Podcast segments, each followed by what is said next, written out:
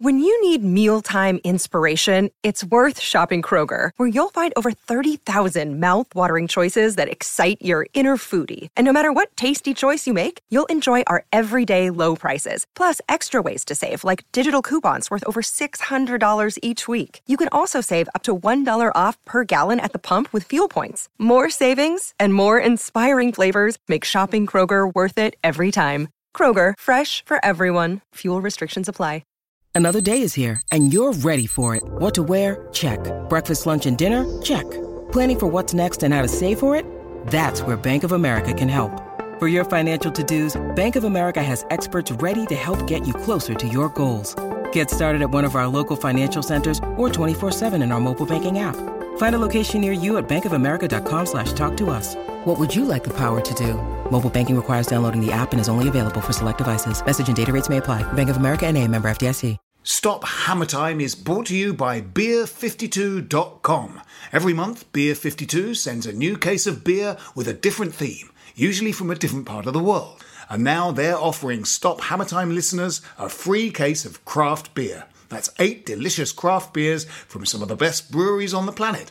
Simply go to www.beer52.com, that's www.beer52.com/hammer, and cover the £5.95 for postage to claim your beer now. Members have tasted beer from 40 different countries spanning 5 continents.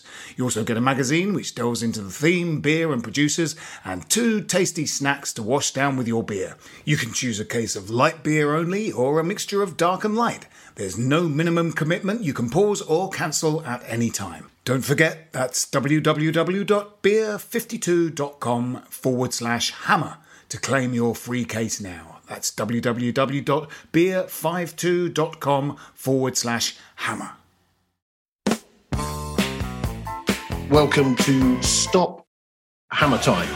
No Phil or Jim tonight as they are working.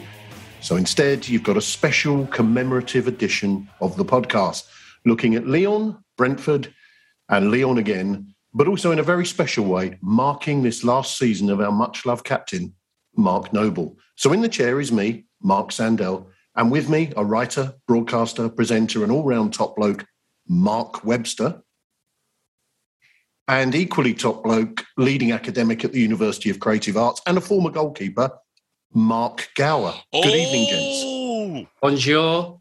Who could believe it? It's as if we planned this. That's like the perfect hat trick. I'm a lefty. Mark's a righty. You're a good header of the ball, Sandell, at 6'6". It's perfect. So do we have to go back to school and it's Gower, Sandell, Webster? Is that how we're going to have to do this? Otherwise, I'm going to get really confused. I don't know what kind of school you went to, Mark, but we was definitely first names at our school. I don't know about you, Mark W. No, or you, obviously, is what I tended to answer to most of the time. But I like that.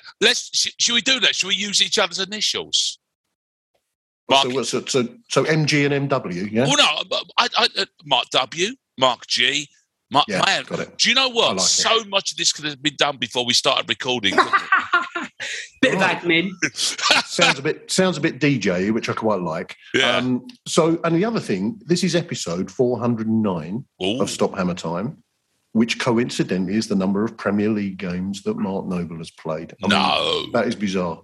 So we're going to mark the upcoming retirement of one of our greatest leaders later on in the programme by coming up with a West Ham 11 made up of Marks with a K, Marks with a C, Marcos with a C or a K. And apart from a goalkeeper, I think we've come up with not a bad lineup if we stretch a point a long way. So we'll do that at the end of the pod to give you time while you're listening to think of some names that should be in there.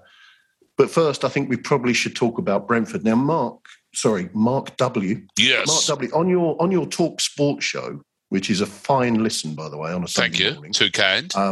And you talked about Brentford nylons, and there's obviously an obvious gag about synthetic performances and coming out in the wash. Not off.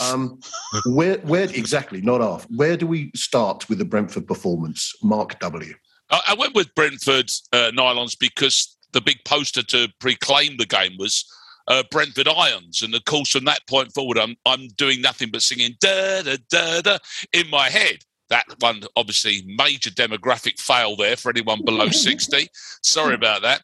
I went to the game and because I'm a West London boy, and so three of my grandsons, and they get the and their dads played for Brentford. Bit of an emotional one in that sense is we're kind of thinking, well, tell you what, I'm glad they did Chelsea the way they did, because I won't feel so bad now going over there and nicking all 3 points off of them because things are looking okay. For the first half, during the first half, I went from nicking 3 points and going, do you know what? Given the way the results have gone this weekend, this point that we're about to earn is not going to be so bad at all, really, because Brentford are playing with a bit of gusto. Sloppiest, ugliest goal you could possibly wish to concede, as early as you could possibly concede it, which is always the danger zone for me, towards the end of the first half, as we saw in Europe, or at the start of a second half, as we saw in the Premier League. And it was lacklustre. It was somewhat bereft of any kind of commitment, and I think we all know why. And it was in the circumstances. If we had our time again, I'd have taken a point at this stage, given what we know, which is we've got such a big game coming up on Thursday. And man alive, they knew that. Mark G, a lot of criticism that I take a lot of criticism of David Moyes. I mean, it's very minor criticism, really, given how much adoration there is for him. But there was a lot of people saying, should he have played a different team there? Should he have played Kral, Vlasic, and given some other players a break? What do you think? Well, I think I'm really happy. Gone are the days that we prioritise where he goes. He is now going for each game. Every game's important. He's going for each game as he wants to win it. And effectively, our squad's paper thin. We know that. And we know I would say he's got 18 players that he selects from. And that I'm including 2 goalkeepers in that, 3 right backs in that 18. And so he's only got a minimal side. We've only got probably, I would say, 11 outfield players that he's got to choose from. But he picks the strongest side every time. He picks the side that he thinks that's going to win the game. I think there probably was an opportunity for Vlasic to play, but I just don't think. I don't think at the moment he trusts him. Mm. I think it's a great. I think your point, Mark S, about the discussion about playing a changed or weakened side, whichever way you care to phrase it. If we now cast ourselves back prior to the Brentford game, with points being dropped around us, can you imagine what people would have been thinking if all of a sudden they saw 4 or 5 non-regular starters in a crucial Premier League game? Because in reality, top 6 is clearly a priority over the actual European campaign that we're currently on, isn't it? So the idea that as you say, oh, Mark G there, that it's not like Liverpool. You can't go down the bench and sort of and barely mess with the percentage of the side. It starts to dissipate pretty bloody quickly. The only way that I think that might have been resolved is all the way back through the season where, say, Okaflex got a lot more looks, and we found out whether he's ready yet as a young footballer to be considered a good change on the bench in the Premier League.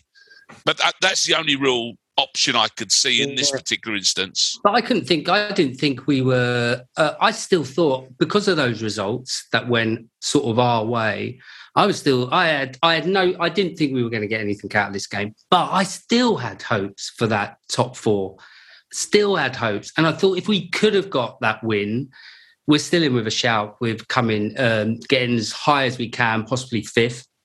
But if we can still get that 6th place, but he's not got a great deal to choose from, has he? No.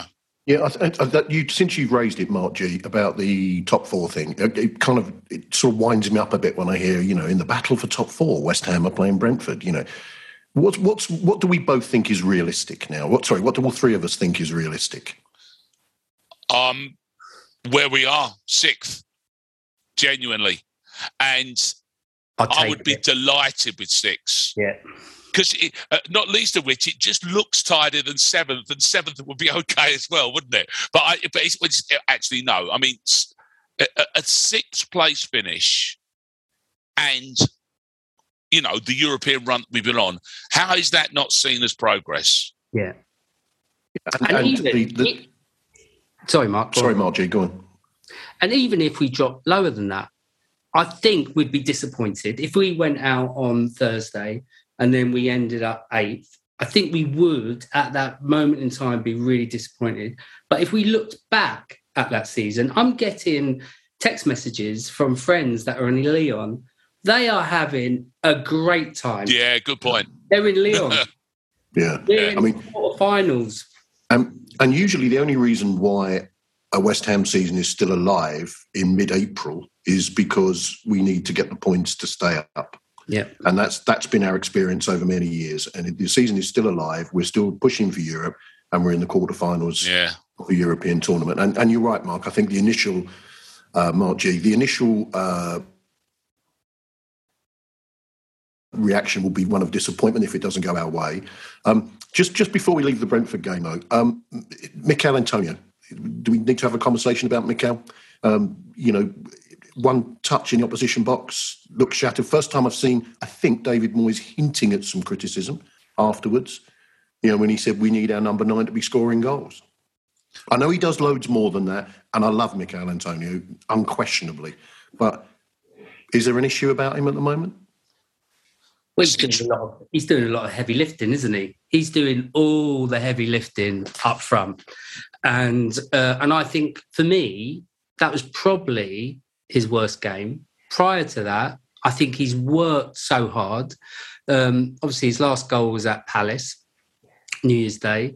But he's been great. He's actually opened up. I think when we go and talk about the sort of Lyon game, I thought he did really well in those games. He's worked really hard, and he holds the ball up well, brings Bowen into the game. So I think the bigger problem from that game was Zouma coming off. I think that's a real worry. If he's not playing, if he's not fit, do we know anything about his situation? Yeah, he's not available. He's not playing. He's not. I don't think he's travelling either, is he? No, he's done for weeks potentially now. So it is. It just got very grown up. Because our best available centre-half, with all due respect to the mighty Craig Dawson, is no longer available. And he's the man that you could reliably put into that position there. We've been extraordinarily unlucky there, I think, this season in that sense. But I also still think that I'd be amazed if we lose... I'd be amazed if we start losing games simply because one channel in the back four suddenly has opened up to be exploited and that mistakes are being made in there. I think that it's still going to be an all-round issue if we lose games. And that includes, it's back to your point, Mark, about Michail Antonio, who by the way, was a man of the match performance against Lyon without scoring, wasn't it? Yeah. So, yeah, he had a terrible game. But then again, the nature of Antonio's game, I think, can sometimes expose him to terrible games, because of the way that he always shows and always makes himself available. And if it doesn't come off, it looks horrible. But I just wonder if he's just...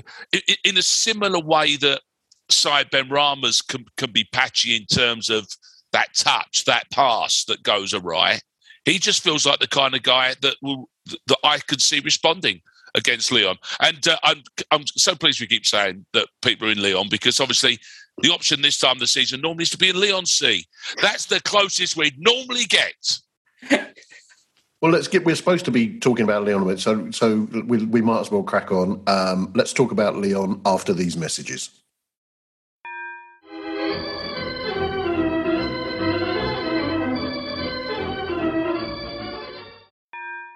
So Lyon, the first leg, and I think we should let's review that before we preview the second leg. Mark Gower, I think hats off to you for what effort did you make to actually get to that game? I mean, you know, some people are kind of fair weather fans who just turn up when they feel like it. Do you want to just talk people through how you got to that game?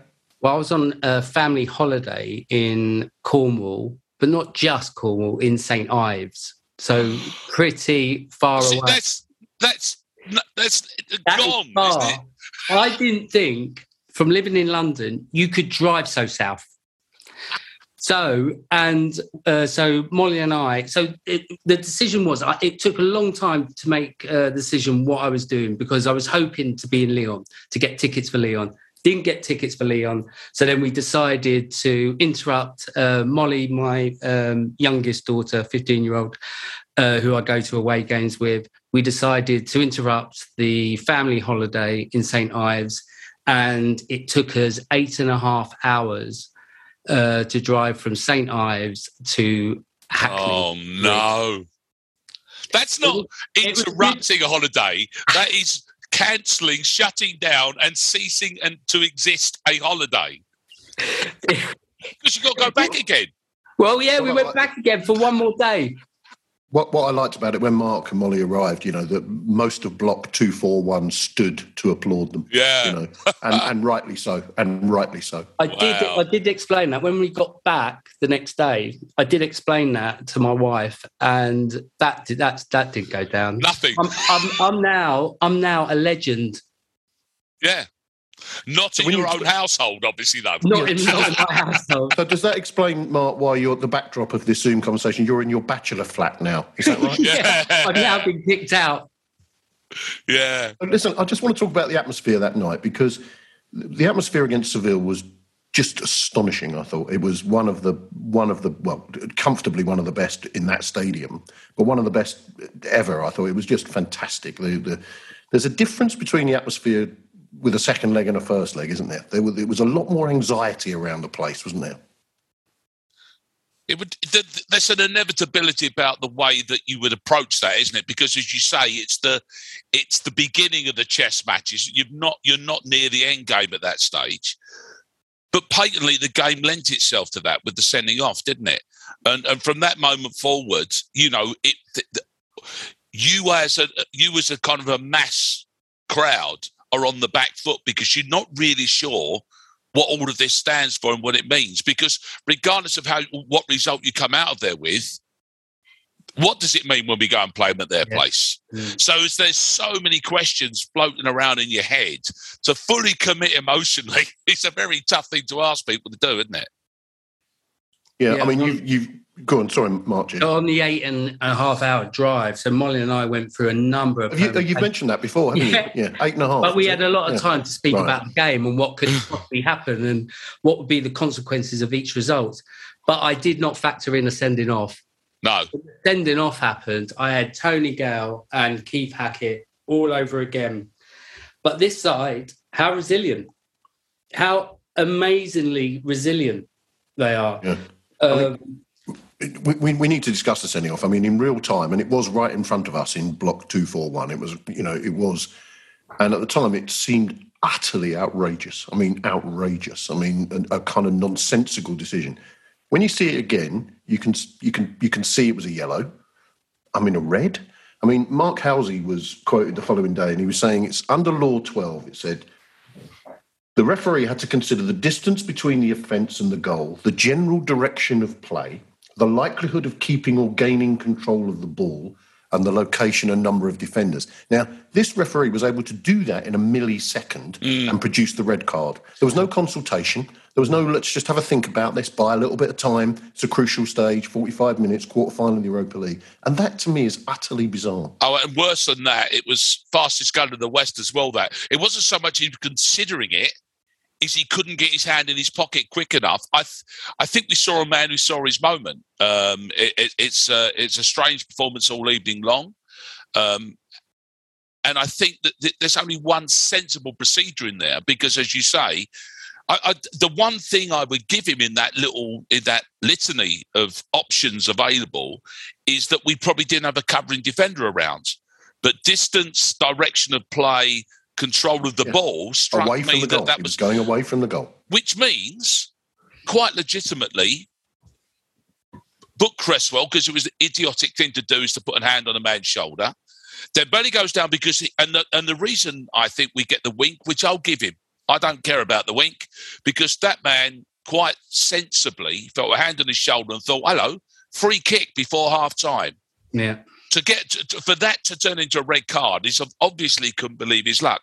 It was a ridiculous decision, and procedurally, there was only one real logical move that he could have made, is to yellow card him and then VAR decide whether there's a red card. And then potentially that goes all the way back to a potential foul on Jarrod Bowen at the start of the move. So I think fundamentally we can... I think it's fair to say that a straight red was the most ridiculous and least likely option available in that situation. Mm. And my initial view of it, when we were there, I didn't think it was a foul at first. No, and then, that's what I mean. At the time, you thought it was outright, came from nowhere, but you can see there was a foul now. And then looking back, when I've seen watched it again, because actually after the game, I did come back and then watch that game. Just wanted to see those highlights. Well, after an 8.5 hour drive back from London, really? Still had a little watch. Was it as long as that? It was. No, it's honestly, Mark, 8.5 hours. Did he mention it? From where would you drive 8.5 hours? I can't begin to imagine. I saw a man from St. Ives on his way. But I didn't understand why Zouma stopped running. Why did he, when we've looked it back and looked at those scenarios, extra defender, I'm not sure why Zouma stopped running. He sort of paused and he didn't give that extra sort of defender in that point.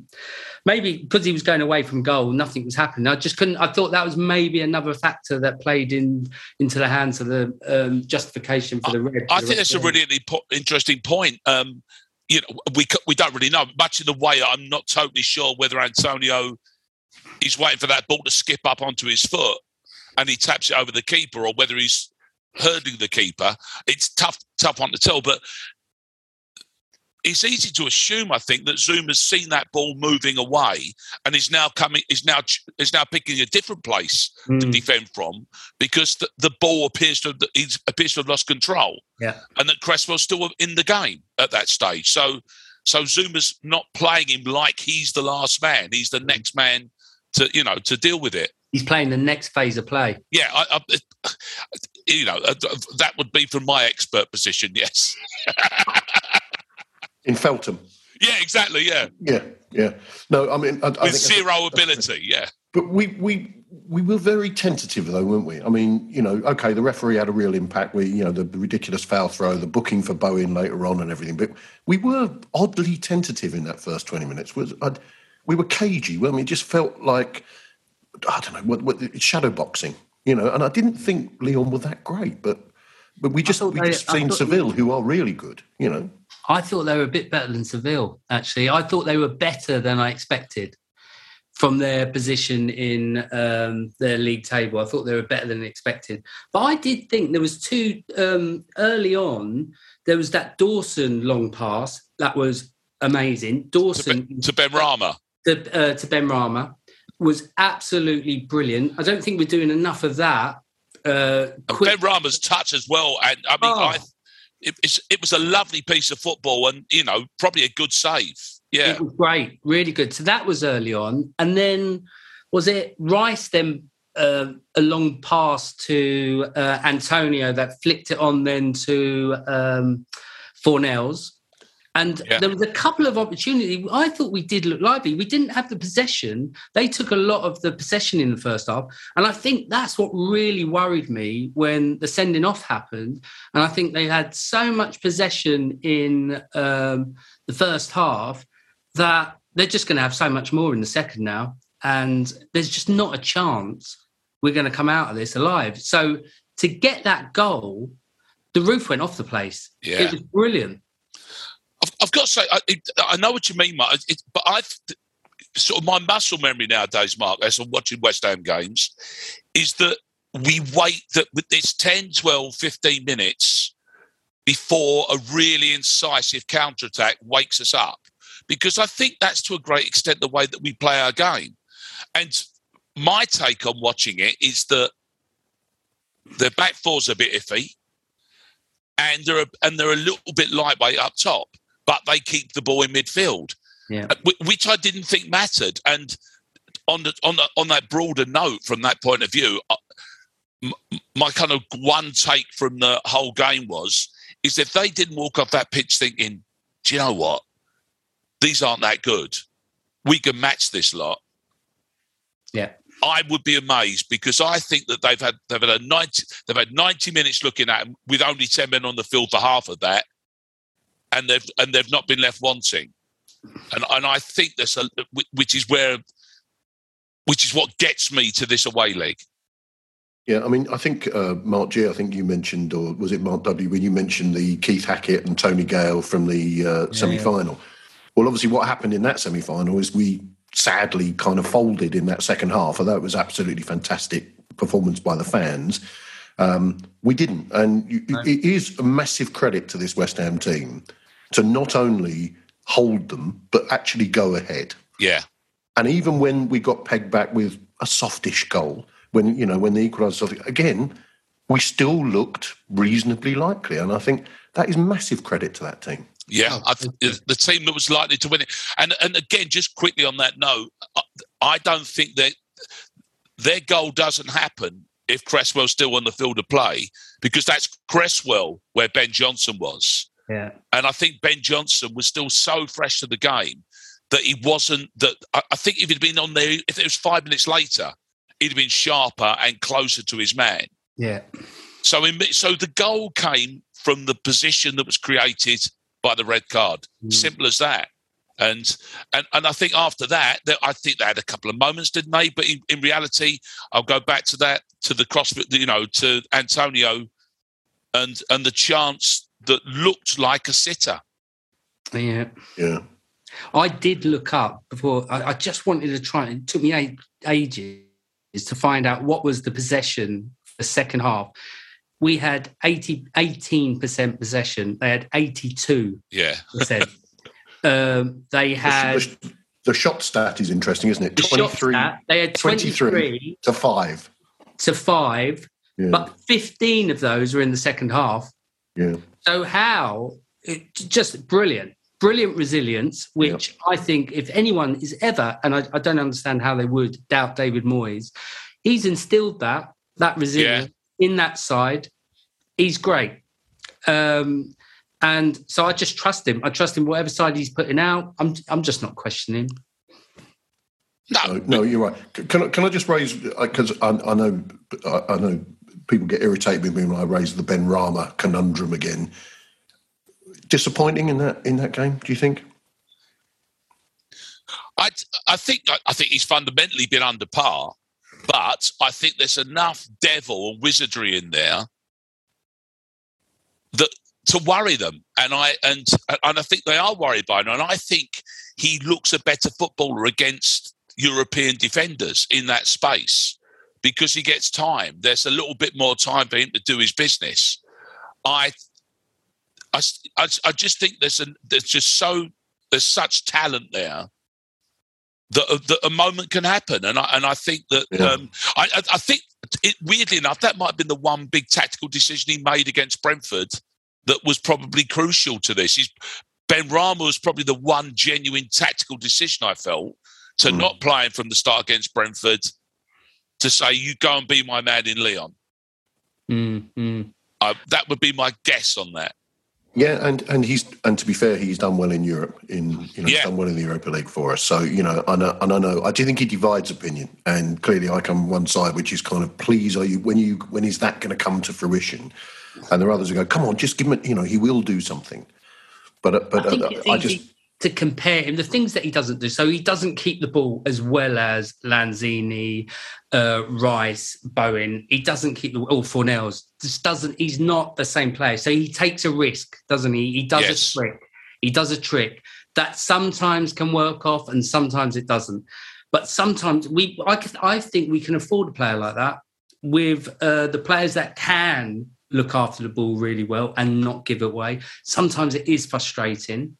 And I think it's those opportunities when we are attacking and you see an opportunity, or it might be a pass that we can see and he hasn't done it early enough. I think that's... But I think he's... I really did want... When Jesse Lingard didn't come back, I thought this was his opportunity to be our Jesse Lingard. And he's still got those boots to fill. And that must have been a factor in one of the reasons why, however it didn't happen... that there was a feeling, look, we've got this guy here, you know, and as you say, in Moyes we trust. He was a, you know, as we understand it, was a Moyes. I'm just thinking if the roles were reversed and the first leg was in Lyon and we played the whole of the second half against 10 men and only came back with a 1-1, we'd be thinking differently about this second leg, wouldn't we? I mean, I think we should sort of puff our chests out a little bit. And I'm also thinking about Metz, 1999. You know, we lost the home leg 1-0 and we won 3-1 away. And I don't see any reason why we can't give it a go.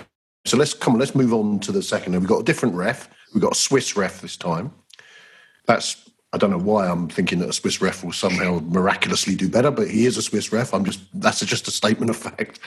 We haven't got Zouma. And no Cresswell. You know, so who's he? Well, Cresswell presumably can't play because he's suspended. So it will be I guess it's going to be Diop and Johnson. So in theory, not Kufal, is he? No, on the left-hand side.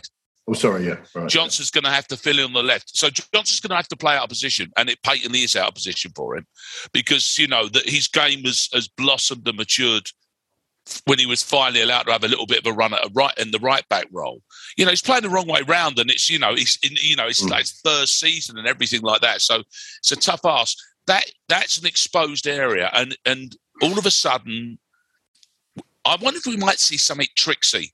Because we are now talking about a left-hand side, which could be Diop, Johnson and Benrahma, which some might feel is an achingly broad hole from which then they can do a lot of business. And I wonder if there may be a bit of tactical chicanery goes on, possibly in the selections, possibly in the way that he decides to try and line up, that acknowledges that as a problem. Because I guess I like your thinking, but what might he do? Well, I don't know how you would. I don't know how you would deal with it. I don't know whether perhaps Benrahma doesn't start. Perhaps it's a more conservative idea that Vlasic. Perhaps he puts Fornals out there, and Vlasic comes inside to start with. Perhaps he gets Bowen and him to swap. I don't know. I even read today that there was a suggestion that Declan Rice might drop into the defence, which potentially means that he could go to a 3. Yeah, and you play Arthur. Yeah, but that's wholesale change, isn't it? Given the fact that, as Mark G said at the very start here, you know, we've been shuffling a pack of about 9 men, you know, for the last 2 months. Yeah, and we're trying to make them equal 11. Yeah. And we played a certain way throughout the season. I can't see him doing that. No. He'll stay with his formula, I think, and he'll just shuffle as minimal as possible. I've never understood why you put the most inexperienced player out of position. But Ben Johnson's done well there. He left back in time. He's done fine. He's done really well. He's done well. But I don't... just on Ben Johnson, I love him when he starts. I just think he looks... He looks more comfortable when he starts than when he comes on. Yeah. And the opposite, I'd say, is about Benrahma. I like Benrahma when he comes on. Yeah. Good point. Yeah, he's effective there. I mean, that's another idea. I mean, perhaps Soufal, as the experienced man, says, I'll go and fill in at left back, and Johnson goes to right back. I mean, it sounds silly as the words leave my mouth, and yet what you are doing is you are giving the younger, more inexperienced player a chance to have a better game. Mm-hmm. So perhaps that might work. You're right. When Benrahma does start, I never have this thing, right, who we got on the bench? There's never a bit of excitement. You think, well, they could come off the bench and change something. Yeah. When Benrahma's on the bench... You've still got that sort of, oh, he could come on, he could change things a little bit. But I think the last result was outstanding. And as Mark W was saying, the confidence we should have coming from that should go into this game. And I think they will. I think, as Webber was saying, that we should go into this game full of confidence. That with 10 men... Yeah, and couldn't beat us. They cannot be happy leaving the London Stadium with a 1-1 draw. No, and there'll be an annoying feeling that we could have. You know, if you're a Lyon fan, and there's been some very arrogant stuff on Twitter from Lyon, isn't there, Mark? You pointed out You know, there will be you probably should have put that to bed. You know, and the thing about you talked about muscle memory earlier, Mark W. You know, Lyon I thought played like a team that are used to playing in Europe. Yeah. You know, they all the sort of tricks and I don't mean the cynicism. I just mean they just looked like they were comfortable in that kind of environment. You know. Yeah. But it does come down to the tricks as well, the free kick, but also in the game, the spending time, stopping time, dropping down, not a head injury, game getting stopped when we're on an attack. It's just bizarre, that is bizarre, and nothing winds a crowd up more than that. Driving me because the signal you're sending out is you just drop to the ground and there's no problem. You'll get it. It was that's bizarre. The ref's problem more than it is. Yeah. Leon's tactics. Mm. But it's his chance to deal with that, isn't it? But the encouragement is there, isn't it? Or we've seen it's been given, so we just keep going. We'll just keep dropping to the floor. Exactly. So, but there is so much of the cut and thrust and tactics of a boxing match in this, in the sense where, you know, we're halfway through the 12 rounds here, and they've laid a lot of gloves on us, but they've... You know, we wobbled once, but we didn't go down, and you know our jab's working. You know, I'll stop with the analogies now. I think you get the general idea, but you know, I'm going to cut straight to Ali Foreman. Get all the other boxing out of the way, and I go straight to that.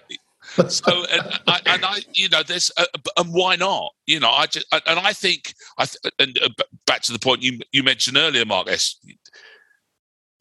There's two things here. Number one, we've already looked good in away games because I think the nature of our style suits away football. You know, we're a counter-attacking team, but what's now out of our system is the fear of playing abroad or the unknown of playing abroad. We can take our away game around the Premier League. We know those places, but now I think we know about playing away in Europe. And I don't think Lyon will offer any more, certainly no more than Sevilla did. Oh, I think that's a really good point. And we've conceded very few goals on our travels in the Europa League. Exactly. And I know that we're missing Zouma, but again, we talk about, you know, Benrahma having had some of his best performances in the Europa League. I would say that about Issa Diop as well. Yeah. You know, he's been superb in Europe for us. He was great, yeah. You know, and I think, you know, and Dawson is just... I mean, no, I know he won't get Hammer of the Year, but blimey, he should be in consideration. He'll get votes. Yeah, no, I know he will. He'll get votes, won't he?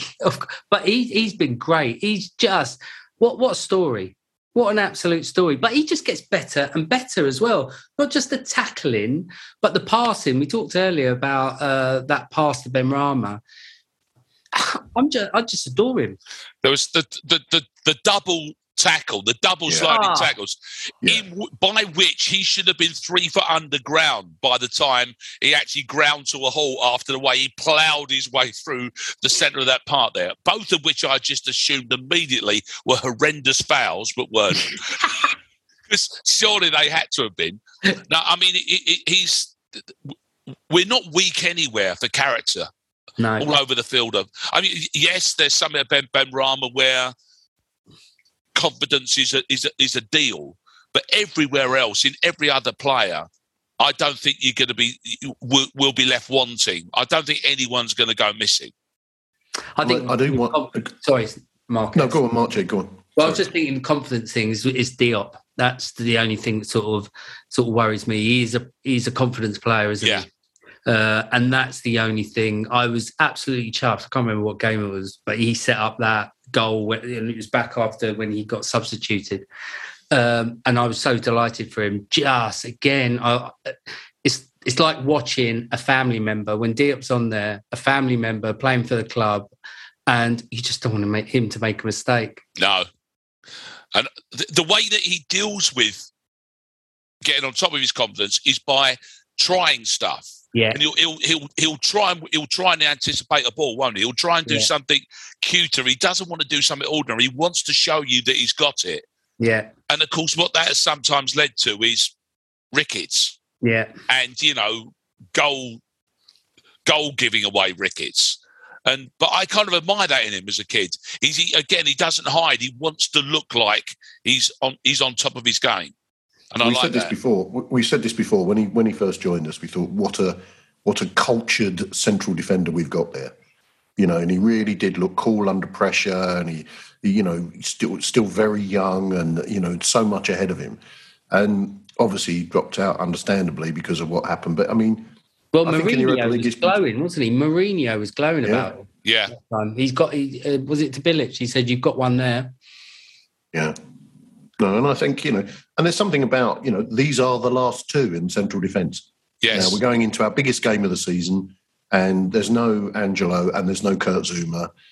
So these two have got to do it. And, we've seen them do it. We see Dawson do it every week. Yeah. And we've seen Issa Diop do it. So I think you're right about the fact there's no lack of character in that team. No, I think not. And they'll give it a right good go. And as we referred to earlier, there'll be a lot of West Ham fans on. You know, against Seville, it was very hard to hear the West Ham fans. Obviously, I wasn't there, but it was very hard to hear the West Ham fans because of the fantastic noise that the Seville fans made. I think we'll make a bit of noise tomorrow. Oh, I agree, yeah. I'm so excited. And I saw Roshan Thomas tweeted earlier that he'd obviously been to one of the pre-match press conferences, and he was saying that Michail Antonio has, quote, promising a big celebration. Yeah. If he scores. And I think prefaced by, for when I get my goal. Exactly, which is ballsy. Not when. And let's be fair, there's quite an array with Michail Antonio. We've done well with goal celebrations there. He's kind of cornered the market for us, hasn't he? I think he's going to do a Dawson. I think he's going to slide tackle three men on the way back to the centre spot. It's got to be it's the only option. So go on then. I think it's tradition on this podcast, isn't it, that we have to nail our, you know, we have to decide who we you know, how we think it's going to go. Go on then. Honestly, Mark G, do you want to go first tomorrow night? So I think it will be done in extra time. So I reckon 1-1 full time, and we nick it in extra time 2-1.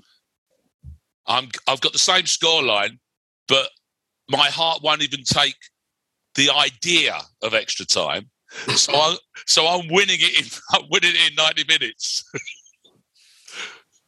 Yeah, that's a very good shout. I think we're going to do it. And funny enough, I'll go with Mark W. I think we'll do it in the 90. So much will depend on how well we start, but that's an obvious thing to say.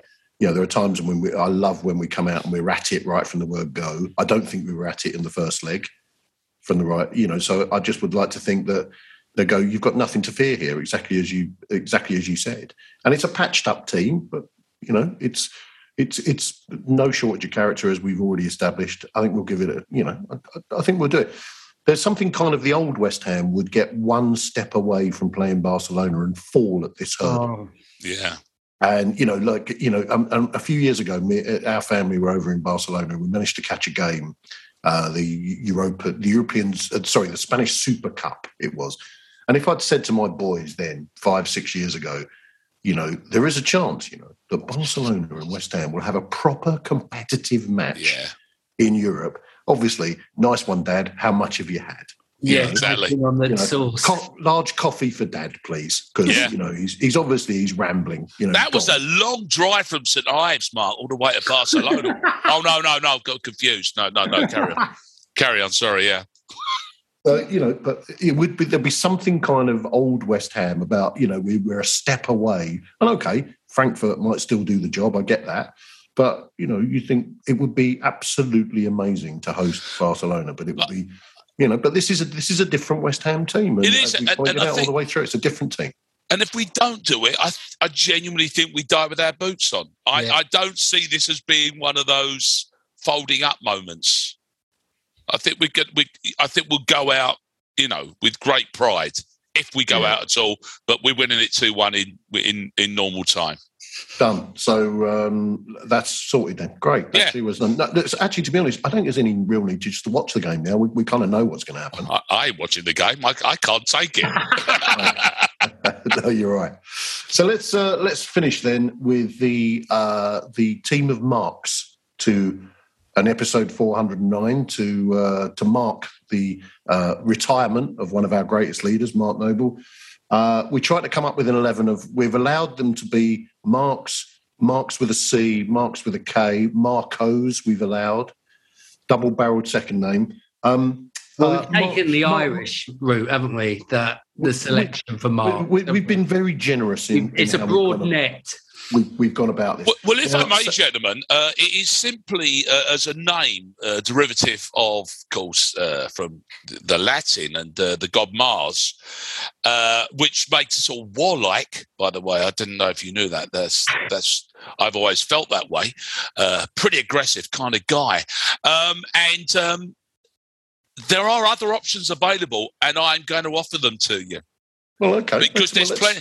We're like the Fast and Furious franchise. We have many, many spin-offs. You're right. So the criteria is you've got to be called Mark with a CK. Marco. We'll go with that. We'll have any of that. Our problem is right from the word go is in your position, Mark G, in goal. I couldn't find a single Mark or Marco who's played in goal for West Ham. Mark W, you have your hand up. Fixed it. Fixed it. If I may, gentlemen, take you to Prague. And a young man who is actually still playing in goal now for Mansfield Town and who turned out for us in a League Cup game back in 2010, Marek Štěch, or Štěch. That is... And Marek is the Czech of, or Baltic, or Polish of Mark. I'm not wearing a cap, but I'm doffing it. It's brilliant. So metaphorically, it's being doffed. Yeah. It's all I've got to do. Superb. And I taught a Marek, and he told me that was Mark. Well, and really? I didn't pull fantastic. It out. Wow. That is well, in that case, we've now... So do you want to talk us through the defence, then, that we've got so far, then? Mark G, do you want to talk us through who we've got at the back there? So we've got Mark... we've got Marek Štěch in goal now. Thank you, Mark W. Good. Pleasure. Yeah. Mark Reaper, yep. Mark Reaper. Loved Mark Reaper. He was great. Didn't he go do well at Celtic? Did really well at Celtic, didn't he? He did. Yeah. Yeah. And that's where he went. That's where he left us to go, wasn't it? Yeah. He came from Bromby, didn't he? And then he went on to Celtic. And I believe that they absolutely, I think he's in there, they loved him there. Yeah. Terrific player up there, yeah. Really cultured player, wasn't he? He'd do well in this side. Now we could do with him. Yeah. He got goals. Get out there, get goals. Mark Keller, who best player.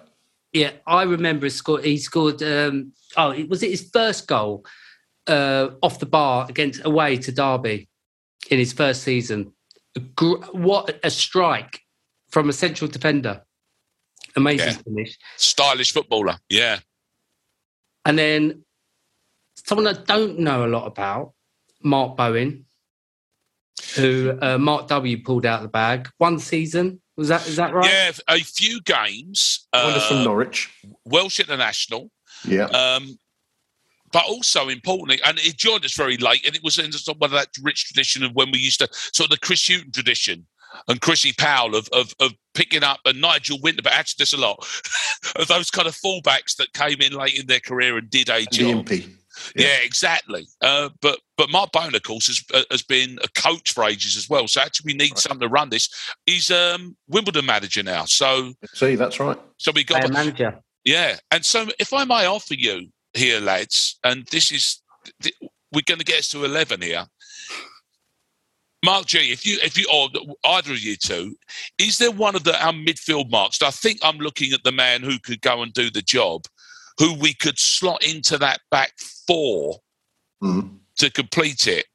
I guess in a centre-half or perhaps a little cheeky wing-back role there for one of these, because I've got us a midfielder.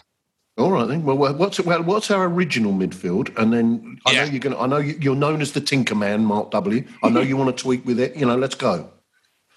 What's our original midfield is, we were struggling to find a captain, and we came up with that guy, Mark Noble. Yeah, he'll do. Yeah, he'll do. Well, any port in a storm. Exactly that. A push, why not then? Go on. Yeah. Mark Vivian Foy. Oh. Brilliant. What a player. And funny enough, one of my most abiding memories of Mark Vivian Foy was getting sent off in his last game against Leeds. And it was a big kick. As I recall, it was a big kick at a player who's on the ground. And before the referee had even got the red card out, he was on his way to the dressing room. That was it. Went out in style, God bless him. And of course, that picture of him and Paolo when they first signed is just fabulous, isn't it? I mean, it was absolutely brilliant. Well, Mark Robson and Mark Ward, of course, one of the boys of '86. That's him. Not a bad midfield.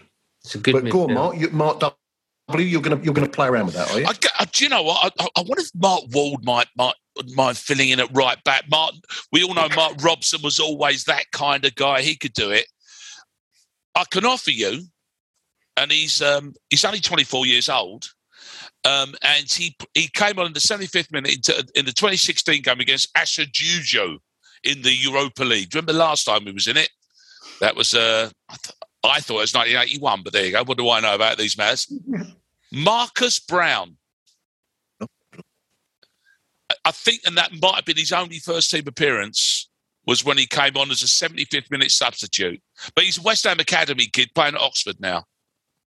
That's we haven't got another Marcus, so as well. He qualifies for all the different derivations of Mark. So, and great he's shout. Technically a wide midfielder. So, either we throw him to the wolves and stick him in at right back and say, get on with it, son. Or we rely on the steady tiller that is Mark Ward. But your choice. I think that's a very good chat. And also European experience, as you pointed out there. Well, exactly, which is invaluable in the way that we on the fronts that we now play our football. Right, let's talk about the attack. It's not going to be dull, these front three, are they? They're brilliant. So, obviously, there's a fairly obvious one. Marko Arnautovic. Yes. I think we'd all agree would probably get into that side completely on merit, not just because of his name. Marco Bougers. I can't think of a single thing that hit the headlines when he was playing for us. Nothing. No. Very. No. Or even subsequently. What's he played? 350 games for us in the end, didn't he? Something like that. 220 goals. Like I don't know. It's tough. I mean, how many Hammer? He got Hammer of the Year a couple of times, didn't he? I voted for him pretty much. I thought he's always vote for him. Always vote for him. I mistakenly voted for him the season if he left because I just thought it was a shoe-in. Exactly. I mean, he still earned it even when he wasn't there. I agree. Gary Neville still has a massive mark left. Yeah, that's true. Yeah. Yeah, it was absolutely bizarre. That I can remember bumping into some Dutch fans. I can't remember where I was, and when I said I was a West Ham fan, they immediately started laughing. Yeah, and they immediately went Marco Bougers, and they went, oh, yeah, all right, okay, and Arnautovic, and then I don't know where I plucked this one out was Marco Borriello. Now, does that ring any bells? No, he was bought by Sam, wasn't he? Yeah, he was. He came on loan, and another bit of sound financial business by West Ham there. The loan fee was £700,000, and he played twice. Yeah. Hold on, let me do the sum. Yeah, I know. We can. We'll do it. Next time we're on, Mark. Yeah, get back to me. I'll get back to you on that one there. Fine. So all in all, not a bad team. We haven't got a manager. Well, I know. I think we've agreed. We have got a manager. Mark Bowen. He can be a player manager. And who's to say that young Mark Noble, at some point as his career comes to an end, might decide that when he hangs his boots up, the touchline is for him as well?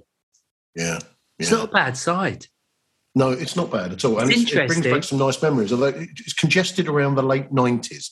I reckon there was one team there that two or three Marks or Marcos would have played together. But not a bad team. And in all seriousness, all sort of joking aside, it will be pretty emotional in that last game when we say goodbye to the fella, won't it? Don't. It's too much. No, I'm sorry. It's already too much. I've toyed with your emotions, haven't I? I can't say, because it's... I mean, he's going to trot on, isn't he? He's going to come on and play 25 minutes and he's going to run around, but you're going to be watching him and not the game. Yeah. Oh, it's going to be horrible and wonderful and joyous and sad. And bring his kids on at the end and we'll all pretend we've got a speck of dust in our eyes. And nice. It's going to be a massive miss, isn't it? I just love the story of Jesse Lingard when he came to the club and got into the car. And he had his headphones on. And Mark didn't say it out of any sort of malice or anything. He said, oh, Jesse, can you take those off? In the car, we like to talk. And so there was a standard. But that's coming from a player. So not the management. So it's not coming down from the management. It's coming from a player. So not just what he's done for the club. And think about how many times he's been written off. 5 years ago, 6 years ago, definitely. People were writing him off and still doing the business, still comes on and does a job that David Moyes wants him to do. He's going to be, I will start to get choked up. He will be sorely missed. And hopefully the club does right by him and keeps him part of the coaching team, and he gets his badges and he stays with us, but involved in the club, in the playing side of the club. It's just that it's going to be a massive hole, that influence he has as a player. I mean, he's no Mark Bogus, but yes, I agree, Mark. I mean, show us your hammer of the year, Mark Noble. Yeah, exactly. Yeah. Anyway, listen, gents, I think we'll call it a day there. It's been absolutely fantastic. Thanks ever so much for joining us. And so it's good evening to Mark G. Thanks for having me. Good evening to Mark W. Thank you very much, Mark S. And hello again, Mark G. Good evening from me, Mark S. Come on, you Irons. If you want to advertise on or sponsor this show, check us out at playbackmedia.co.uk. Sports Social Podcast Network.